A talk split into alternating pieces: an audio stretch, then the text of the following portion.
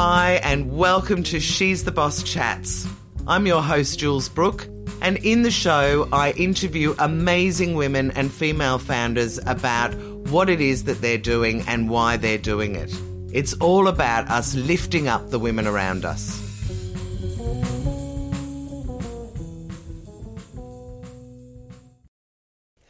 Fabiola Campbell, I am so excited to have you on She's the Boss Chats. Thank you so much for agreeing to do it. Oh, no, the pleasure is all mine, Jules. It's fantastic to be here with you. Uh, and thank you for the invitation. Oh, my. Ab- my pleasure. And I love what you're doing with migrant women, but I'm jumping ahead. So why don't we start with what is it that you're actually doing now and why, you know, what, what are you doing in, with your business right now? And why did you set it up, maybe? So the main objective of what I do is to close the gap between employment or professional employment and migration for women. So I love it. One of the things that I've noticed, uh, I, I, am a migrant myself. Yeah. Um, when I came to Australia, I just didn't know how to be, speak English, and I have to to learn how to do that.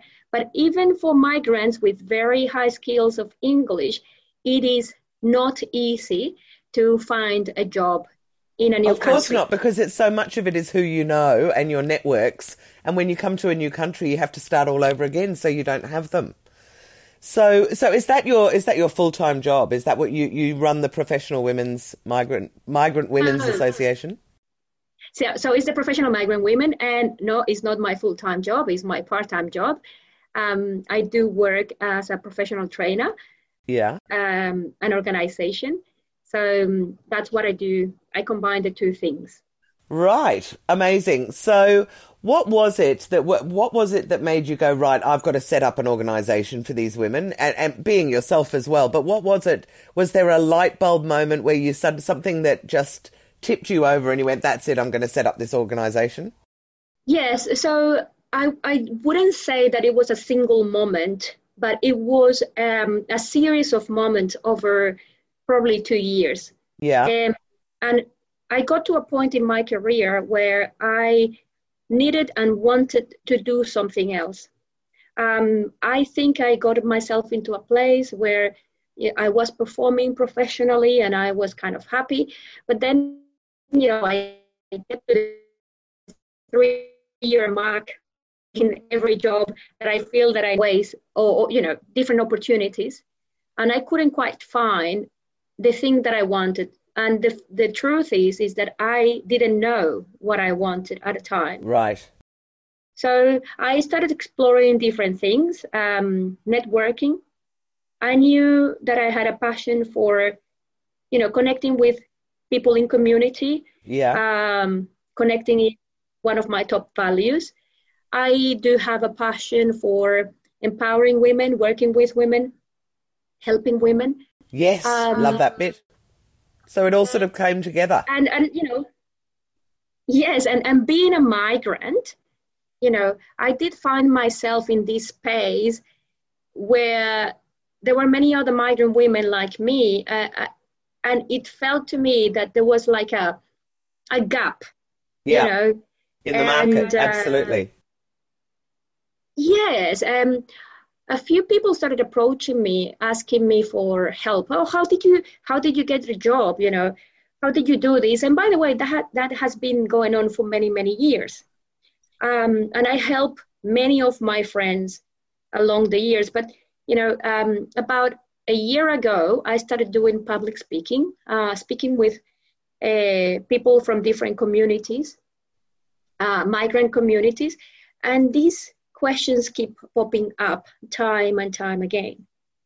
And it's funny because I not um, so it was about August last year. I was listening to a podcast on diversity, and the person being interviewed said that the best way to close any skill gap is through mentoring. Right. And that was an idea that stuck with me. And, uh, you know, at the same time, I was getting all of these questions from women, from professional migrant women trying to break into the job market in Australia. And, and I think that at that time, things started to come together. yeah. So how did that happen? I realized that number one, I did have the skills that yeah. I needed.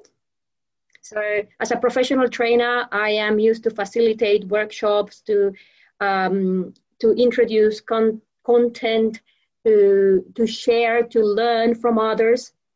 Uh, so that was one thing. I have the skills to do it. Number two, I did have the experience, uh, a first-hand experience or expertise um, of being a professional migrant trying to find job in Australia. Yeah. And uh, I think the most important thing was that I did have the desire. Yes, uh, and it was you a point when drive. I said, "Well." Sorry, I, yes, uh, it was a point when I said, "I can do it, and I'm going to do it." You know. I love it. Uh, I love it. Say, "Oh, yeah, it will be a nice thing to do." No, no, well, you know, I can do it. I have the skills. I have the know-how. I have the expertise. And, and I know that people need it. Yeah. It. Yes. Yes, and, um, absolutely. Um, that's how you know I I started doing this. And um, fantastic. Um, so it's been a ride. Fantastic. So, what I'd like to ask you now is to take me right back to your childhood and tell us where you came from and how you have ended up in this role now and um, and and how it's all evolved. I want to hear about your entrepreneurial journey and your business and your career. So, because you're from Brazil originally, that's right, isn't it? No, well, no? it's it. That's a very tricky thing. Okay, you tell the story. I'll listen. yes, absolutely. Um, I was born in the Royal Women's Hospital in Melbourne, Victoria. Ah, believe it or not. right. Uh, so my family was living here in Australia for about two years. I was born here in the last year when uh, of of of their life in Australia, and I migrated. Oh, I went back to Venezuela when I what? was about six months. So why was your father here in the first place, or why was your family here for two years? What what brought, what brought that yeah. about? My dad is a medical doctor, mm-hmm. and uh, so I'm talking about the 70s, and um, Melbourne was um, the place where the first kidney t- transplant was done. Wow! Didn't and, know that. Uh, yeah, it's quite interesting. Uh, we have done so many firsts here. It's really uh, fascinating.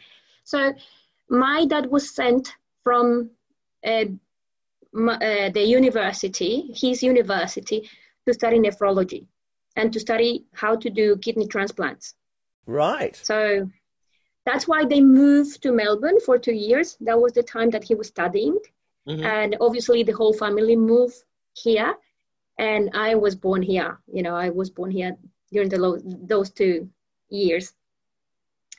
Um, right. When my dad finished his studies, we moved back, back to Venezuela.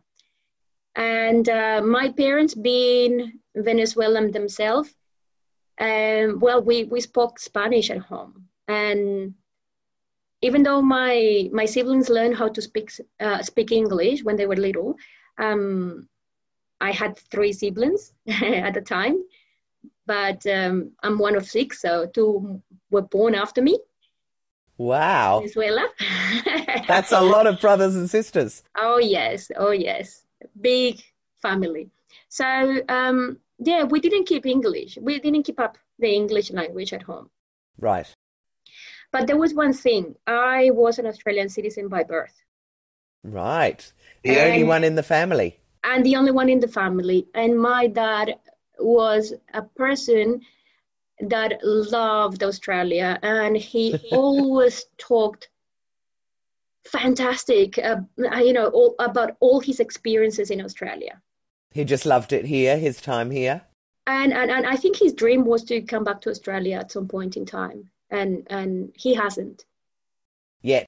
Uh, but what that did to me was to install that one uh, love for Australia, and, and and he made me feel so proud of being Australian myself, you know.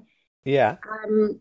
So and and and two have that desire to to see uh, my birthplace, you know, and, and, and to, to check it out, to see what, yeah. what was like, you know, uh, that thing of being Australian. Um, so, you know, I grew up thinking and believing that I was Australian through and through, you know. Isn't that funny? That's really that that just sounds really funny to me because we we migrated to Australia or emigrated to Australia from um, the, the, Europe when I was um, 12, and my father was exactly the same. My mum and dad just loved Australia from the moment we got here, and forget barracking for anyone else in the football or the cricket. It always had to be Australia straight away. So I know that love that people have for the country when they first come here. But it's yeah. lovely that your dad took it back to Venezuela and brought you up thinking, you know, you're you're Australian, even though the rest of us aren't. Yes, and uh, I think that's very interesting because, you know, well, I did have my Australian passport. I mean, I have a birth certificate that proves that I am Australian. Yeah, right? absolutely. Um, when um, I came to Australia for the first time when I was 27 years old, I had right. graduated as a professional. I had been working in Venezuela as a professional. What were you? Day, do, what what profession were you working in? Yes, I, I graduated as a criminologist. I love that. And, and did you and did you work as a criminologist over there? Yes, I did. I did work for gov- local government, and I did work for crime prevention. Right.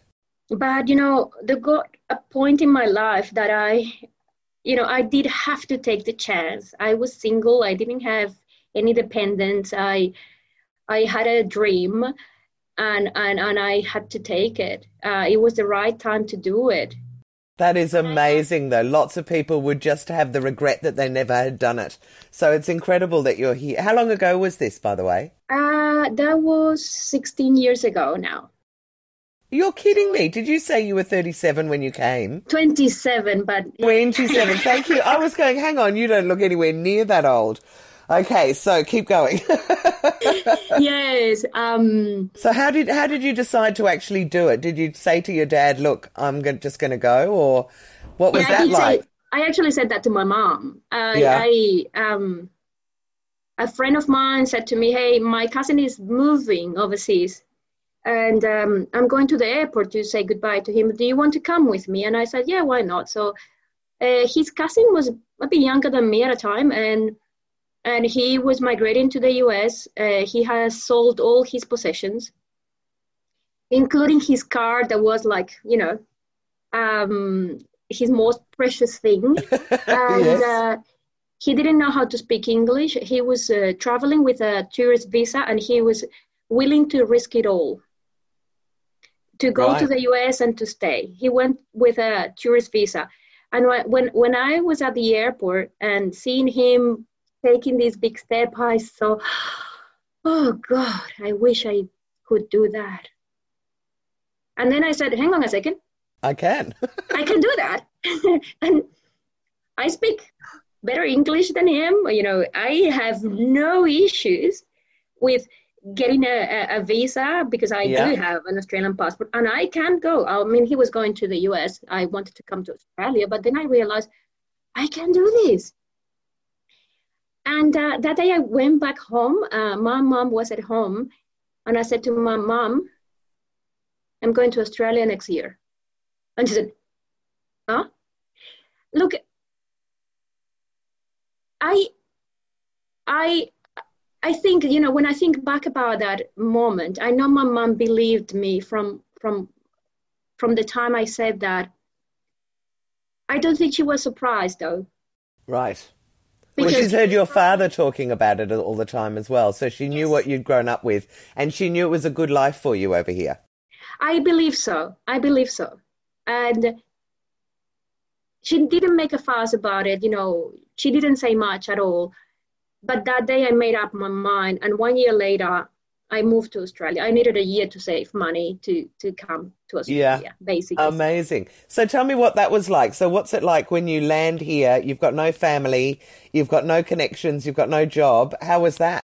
Well, can I just take you a little? Uh, yes, of course, of course. So if you think about that, Fabiola, yeah, that 27 year old Fabiola that was a go getter, and and could you know eat up the world in front of her and could do anything. And and it, it, it was like a like a superwoman kind of thing you know? Yeah. Um there was nothing too hard for her. And and and and she has achieved so many things. And and moving to australia was just the next natural thing for her to do you know? Okay. And the other thing is that if you think about that person she knew that she would uh, conquer australia as well and you have Uh, totally, but I bet it was. But I, I mean, I know when I went to live in London for five years, and I had family there. It was so hard. I don't think I've ever had such a difficult year to just establish myself and meet people and and that kind of thing. So you do, and I felt like, oh my god, like England's just going to embrace me, and I'll talk to anyone, and it's going to be so easy. but it isn't always that easy. absolutely and that's my point Yeah. because that superwoman stayed back in Venezuela. and uh, you I know, don't as, think so. as soon as soon as I put a step out of that airplane, I became a migrant. And uh, as I said before, you know, I my my English wasn't very good at all. Um, the first time I realized I was a migrant was when I I went to customs and and the person was checking my passport and and and I have filled my migration card and I put in there, you know, that I was a criminologist, occupation or something, you know. And uh, then he goes and he said, blah, blah, blah, and I said, oh, could you please uh, speak slowly, uh, because I can't understand. And the other thing that I that I understood from what he said what was something like, how come you say that you are a criminologist and you are Australian and you don't speak English? And and that was the moment when I realized that I was a migrant. You know, all that time that I thought I was Australian, um, all that you know, all those emotions came, came crashing down on Oh. that very moment, and I Oh. haven't even left the airport. And um, and uh, and I think that's when my migration journey started. You know, then I realized that I just didn't know so many things about Australia. I didn't know about the food. I didn't know about the popular culture. I didn't know about some icons. And I didn't know about so many things that made Australian people Australian, you know. And even though I was Australian in my heart, um, I knew that I had a lot of catch up to do. And Tell- uh, and the other thing, sorry. No, no, you go, you go, and then I'll say. Yeah, so and and it's exactly what you said before, Jules. Uh, all my superpowers were left behind, and I have to start from zero. And starting from zero is about learning how to speak. You know, uh, from But- that but- basic thing. So can you just, but tell me when somebody has just arrived in the country and then has, I would say that not very friendly experience with the customs guy. Where do you, I mean, did you have anywhere to go? Had you booked yourself in? So, like, what do you do when you literally just arrive and you've got to catch a taxi or a bus from the airport? Where did you go? How did it all? How did it all look? Well, I was really lucky to have um, one of my parents' friends um, from so many years before. Um, he was actually waiting for me at the airport. Oh, thank goodness. Good, Good. Oh, yes, eh, thanks goodness for him. You know, um, and uh, I've met him um, a few times in my life because he had been to Venezuela Mhm. before, so so we knew each other. Um, and he helped me from from day one, and he helped me navigate the system. Now, Super Fabiola thought, okay, in six months I'm gonna learn the language, and then after six months I'm gonna go and apply for a job and get a job as a criminologist because this is what I do. Yeah, makes sense. Why wouldn't you think anything other than that? um, the reality here was much, much different to that. And um, my friend, who has been working with migrants for more than 40 years, Mm. um, the friend that, that, that met me at the airport, he, he said to me, Oh, dear, your English is so good. Um, I reckon that in three years you will be able to speak very well, and in five years you will be able to understand the television. Oh my goodness. Oh whoa. But, but but Spanish is so different from English. Like I I know myself how hard it is the other way around, so I can only imagine And and I think when, when we spoke a while ago, I said I used to have a friend who, who lived in Spain when I lived in London, and she was a very quiet girl who was um, very self contained and um, I would say not extroverted at all. And we went on a holiday to Spain with her to stay with her family. And she was the most outgoing, loudest person in the room every time. And I remember saying to her, I thought you were much quieter than that. And she said, when you're trying to, when you speak in another language, it's so hard to try and understand the words, never mind show your personality that you, you know, you'd become a different personality. Did you find that early on? Completely, completely. And I did have to grow into that person. You know, right. I had to, to, to, to reinvent myself, to, right. to have this personality in English, you know?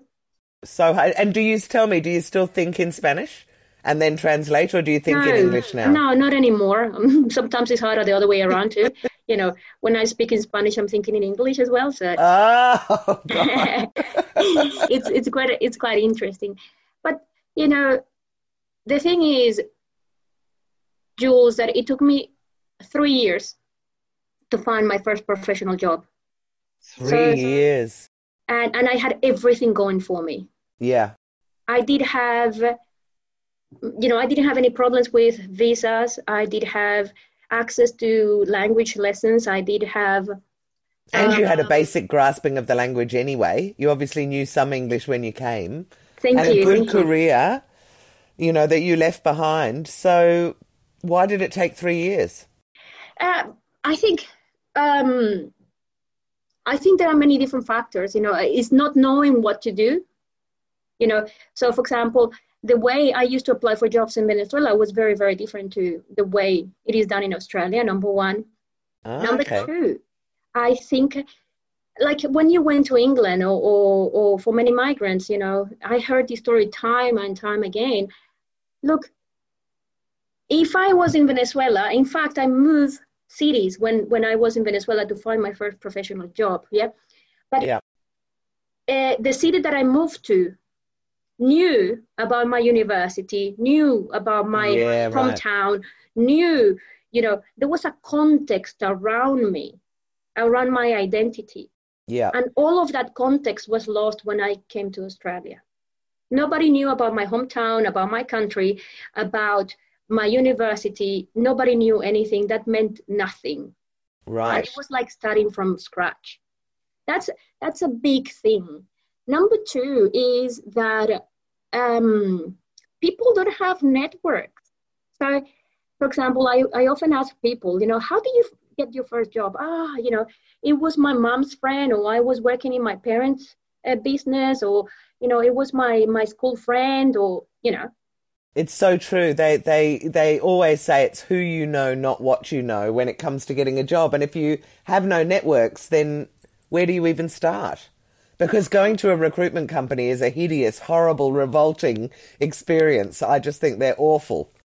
And the thing is, as well, is that um, we take for granted for granted those small jobs that we get when when we are teenagers but those jobs are stepping stones for you know the professional jobs that we aspire to have after we you know graduated from university or, or whatever we chose to yeah. do and we as migrants we don't have that. So it's a long process. Um, yeah and was even, it a very, know, very happy day the day you got your first job? I bet you were ecstatic. Oh, were you, boy, were you yes, very happy? amazing, amazing. Uh, look, and I have seen cases of uh, people being successful at getting jobs, uh, professional jobs, soon after they arrive. Mm-hmm. The other side of this is that they're mainly men. And um, and I know that there is a lot of work to be done about uh, you know self-esteem and about uh, equal opportunities for women, gender equity, and all of these things. I mean, women make choices for their families, and and I mean, and, and that's absolutely fine, you know. Mm-hmm. But at some point in time, it's more often that women get behind in their careers. Absolutely. And and again, you know, after being 15 years in Australia and having all of these experiences in my life, I realized that I could help. Um, again, you know, I did have the skill set, I did have the expertise, I did have uh, the knowledge. Yeah. And and I was willing to share that with other women. So they didn't have to spend three years like I had, but they could reduce that time and and be able to um, to find that job. But what is a job for a professional migrant woman? You know. Well, that's my next question to you. What is it? I mean, what? Uh, uh, uh, because I know, and I would, I would not be alone. Almost all the women listening to this would know. If you talk to a taxi driver, for instance, and they're a migrant, they are often an ex-doctor, engineer, you know, scientist, all sorts of amazing jobs. And I say, well, why are you driving a taxi? And they say, because I can't get any work, or I've got to retrain completely. Um, you know, it's so hard. So how does a professional woman who's on her own with no networks, how do you get a job? You tell me. Yeah, so, and I think it's very important to understand the motivation of this woman. You know, she might be um, a, a superwoman from the place that she's coming from. You know, she has all that desire, that fire. You know, um, those skills that she needs, and she wants to give back. She wants to use her brain. She wants to uh, be out there in the community making a difference yeah. with the skills, with the training that she's she's got, but she's missing a few things. She's missing about uh, understanding of the local context, the local culture, um, the the way uh, people find jobs in Australia, and uh, and it's very very interesting because although you don't have networks, you don't realize that you have to network Yes, that's very true. That's very true. And I and that's probably one of the um, the scariest things for professional migrant women. I mean, you didn't have to do that at home. You have your natural networks. Yeah. Those things happen natural to you. In here, you have to make a choice. So, Fabiola, I'm interested to know if it takes such a long time to get a job, are there migrant women who think about going out into business on their own? Are there the, what about the entrepreneurial women who say, I'm not going to stick around and wait for a job. I'm going to start something. Or is that just almost impossible when you've got no, you know, when you've got none of the cultural and, and, you know, networking and the people and all the rest of it? Or do, or do you find that quite a lot of, I mean, I'm just interested to know your experience of um, what an entrepreneurial migrant woman does. Look, I've seen both.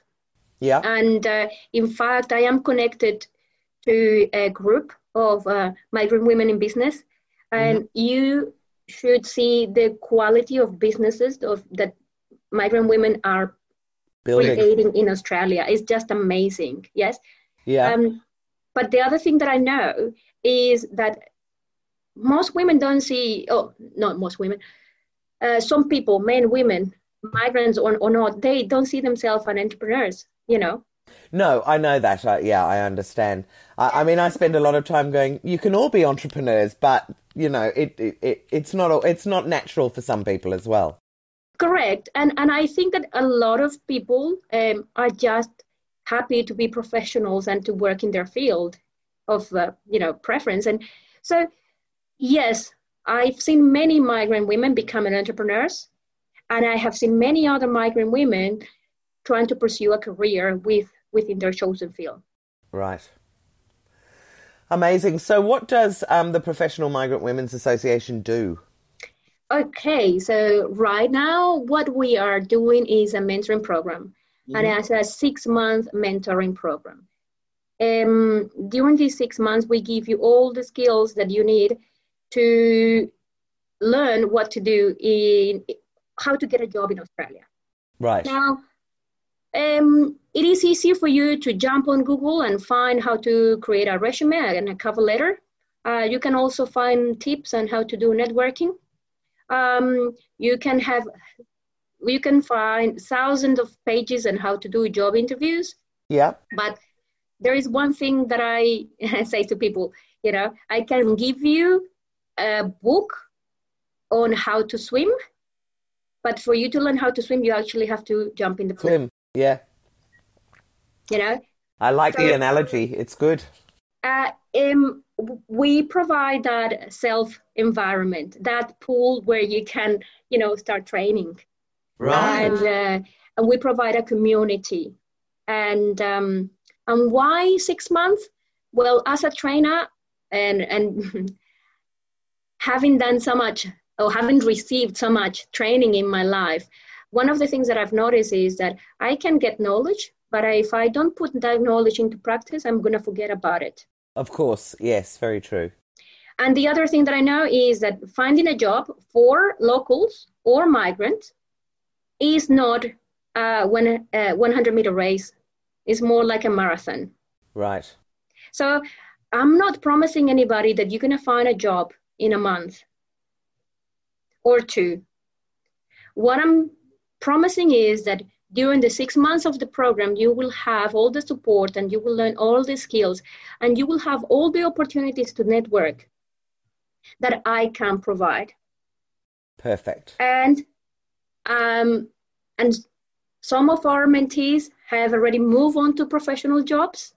I mean, we have a very very special situation right now with COVID going on. We do. Um, so the the job market is way more competitive but I also know that when women apply the tools that we are uh, sharing with them within the program, they get results. Yes.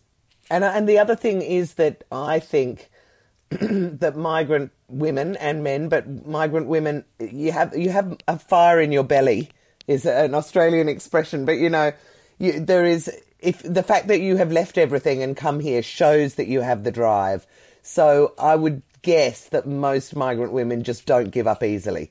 So it might take years, but we are not going to give up because we know what, you know, we know that it's, it's, we'll get there in the end.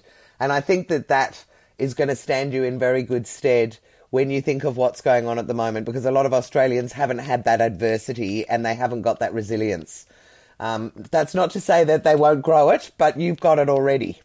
I agree with you 100%. I have seen it time and time again. Yeah. And that is the very thing that I say to my mentees. That's their superpower. if, um, I mean, you have options. You can quit now or you can keep going. Yeah. But I know that quitting is not an option for most of the women that we have. Yeah. They're fighters, they're resilient, and they go for what they want. So, yes. Well, you're a fantastic example of that, that's for sure. So, Liz, we haven't got too much longer, but just tell me, have there been any particular moments um, in the last 16 years that you can think of that really re- made you sort of reassess things or change things in your life or change direction because something happened? You know, we often talk about how challenges come along and what they do at the time is you go, oh my God, everything's hopeless and then you look back a few years later and you go, that actually was a good thing because it made me go in this direction or it made me change. Have you had something like that happen? Many. Can you give me a couple of good ones? Yes, sure. Look, uh, in so in 2011, I I started training myself as a life coach. Yeah. I I love it. Uh, one of the things that I love is human behavior and I did love learning about life coaching. Um, I did set up myself as a life coach, and it was a big, big failure for me. Oh, um, why? I, probably the right time. Yeah. Uh, the you know the right circumstances. Sorry, the wrong time, wrong circumstances. what did it teach you? Um, it taught me that passion is not enough that you have to have systems and that you have to have a plan um, and it also told me taught me that you still can love things and and they don't have to be your career or uh, your job I think that's very wise. That's very wise. That thing that to say that because, yeah, a, a lot of people try and turn their passion into a job when maybe they shouldn't, and there are also people doing jobs that really need some passion in it. yes. So I understand, but um, yeah. I did uh, do a lot of networking around, around that time, and I did learn so many things about networking, and they were so valuable. But I did kind of quit that path as well. Um, some years later, I joined um, Toastmasters. Yep. And I, I was, you know, for those that don't know what Toastmasters is, is a club where you can learn how to do public speaking. I loved it. I right. learned so many things. I, I, I love the people that I was um, learning with, you know. Um, and I think that at different points in, in times, you know, so as I said before, when I came here, I, I, I was working as a criminologist, then I move into community development, then I move into personal coaching, then I move into um, facility management, then I move into um, into so organizational training. Mm-hmm. Now, the beauty of what I'm doing right now with the professional migrant women is that it joins all the dots. Great. And it's something I could not plan 10 years ago, 15 years ago. You know, um, where all my uh, success and all my defeats came together to make this perfect recipe. Right. And uh, you know i'm able to use my public speaking skills my networking skills my coaching skills my um what about your crim- i was going to say what about your criminology skills? How do you use them? Yeah i mean as in the, the understanding of human behavior you know. Yeah. Yeah. And uh, and the, the cherry on top for me is that I can be a professional migrant woman doing what I'm doing. That's just uh, wonderful. Because that is that that's that is who I am. You know, that's me with the accent and with my story and with my struggles and with my victories. It's it it's a very very inspiring story, I have to say, Fabiola. Um, one one question that I ask everyone at the end of the podcast, and it's a, sort of a silly one, um, but is there a, some what we call quirky fact? So something a bit unusual about you that that most people don't know that you'd be prepared to share with us? Maybe something you did as a child, or I mean, it could be anything really. Look, I'm a very open person. Uh, yeah. So most people know everything uh, about you. a lot of things about me. Um, uh, I love cooking, and I think I love cooking because I love eating. Um, as a child, I used to sing in a choir. yeah, there you uh, go. yes, and I did love it. Um, I, um, uh, yeah, look, I'm very enthusiastic and out there, and, and sometimes people are not ready for that. I'm a hugger. well, I think that's their loss, not yours. I think it's wonderful that you're like that. Um, now the last the last questions are about your phone, only because I love apps on my phone, and no, and, and I know not everybody does. So it may be that you don't use the your phone very much for business, but if you do, what would be the two most useful apps on your phone that you use for business? LinkedIn. Yes. LinkedIn. Very true. LinkedIn. uh, LinkedIn and the Google Suite. And what suite? Google Suite. Oh, you use that a lot on your phone, right? So I do use email, calendar, uh, Google Drive. You know, yeah, all my of Google it. Suite, I will be lost, and and I love the fact that I can have everything at my fingertips, no matter where I am. So, yes, yeah. I I very much agree. I very much agree. And I assume you don't have any games. Do you play on your phone ever? Ah, there is one called 2048. And sometimes I, yeah, indulge myself on that. ah, good. Well, listen, Fabiola, thank you so much for this interview. It's been absolutely fascinating to hear about your story. And I'm sure everyone's going to find it really inspiring. You're an amazing woman. I love what you're doing. It's really important. And um, and and keep going because you know you're making a difference to a lot of people's lives. Thank you, Jules. I do appreciate the opportunity, and it's been an honor, you know, sharing my story with you. And and um, I hope that your audience can find value in some of my stories. And yeah, they can contact me. I'm on LinkedIn, Fabiola Campbell, um, professional migrant women. Yeah. Fantastic. Love to, connect. Share- Love to connect. When I'm sharing it on LinkedIn, when I'm sharing this ad, I'll tag you and then everyone will be able to to meet you straight away. So thank you very much. Thank you. Thank you. Have a fantastic day. I hope you've enjoyed this episode of She's the Boss Chats.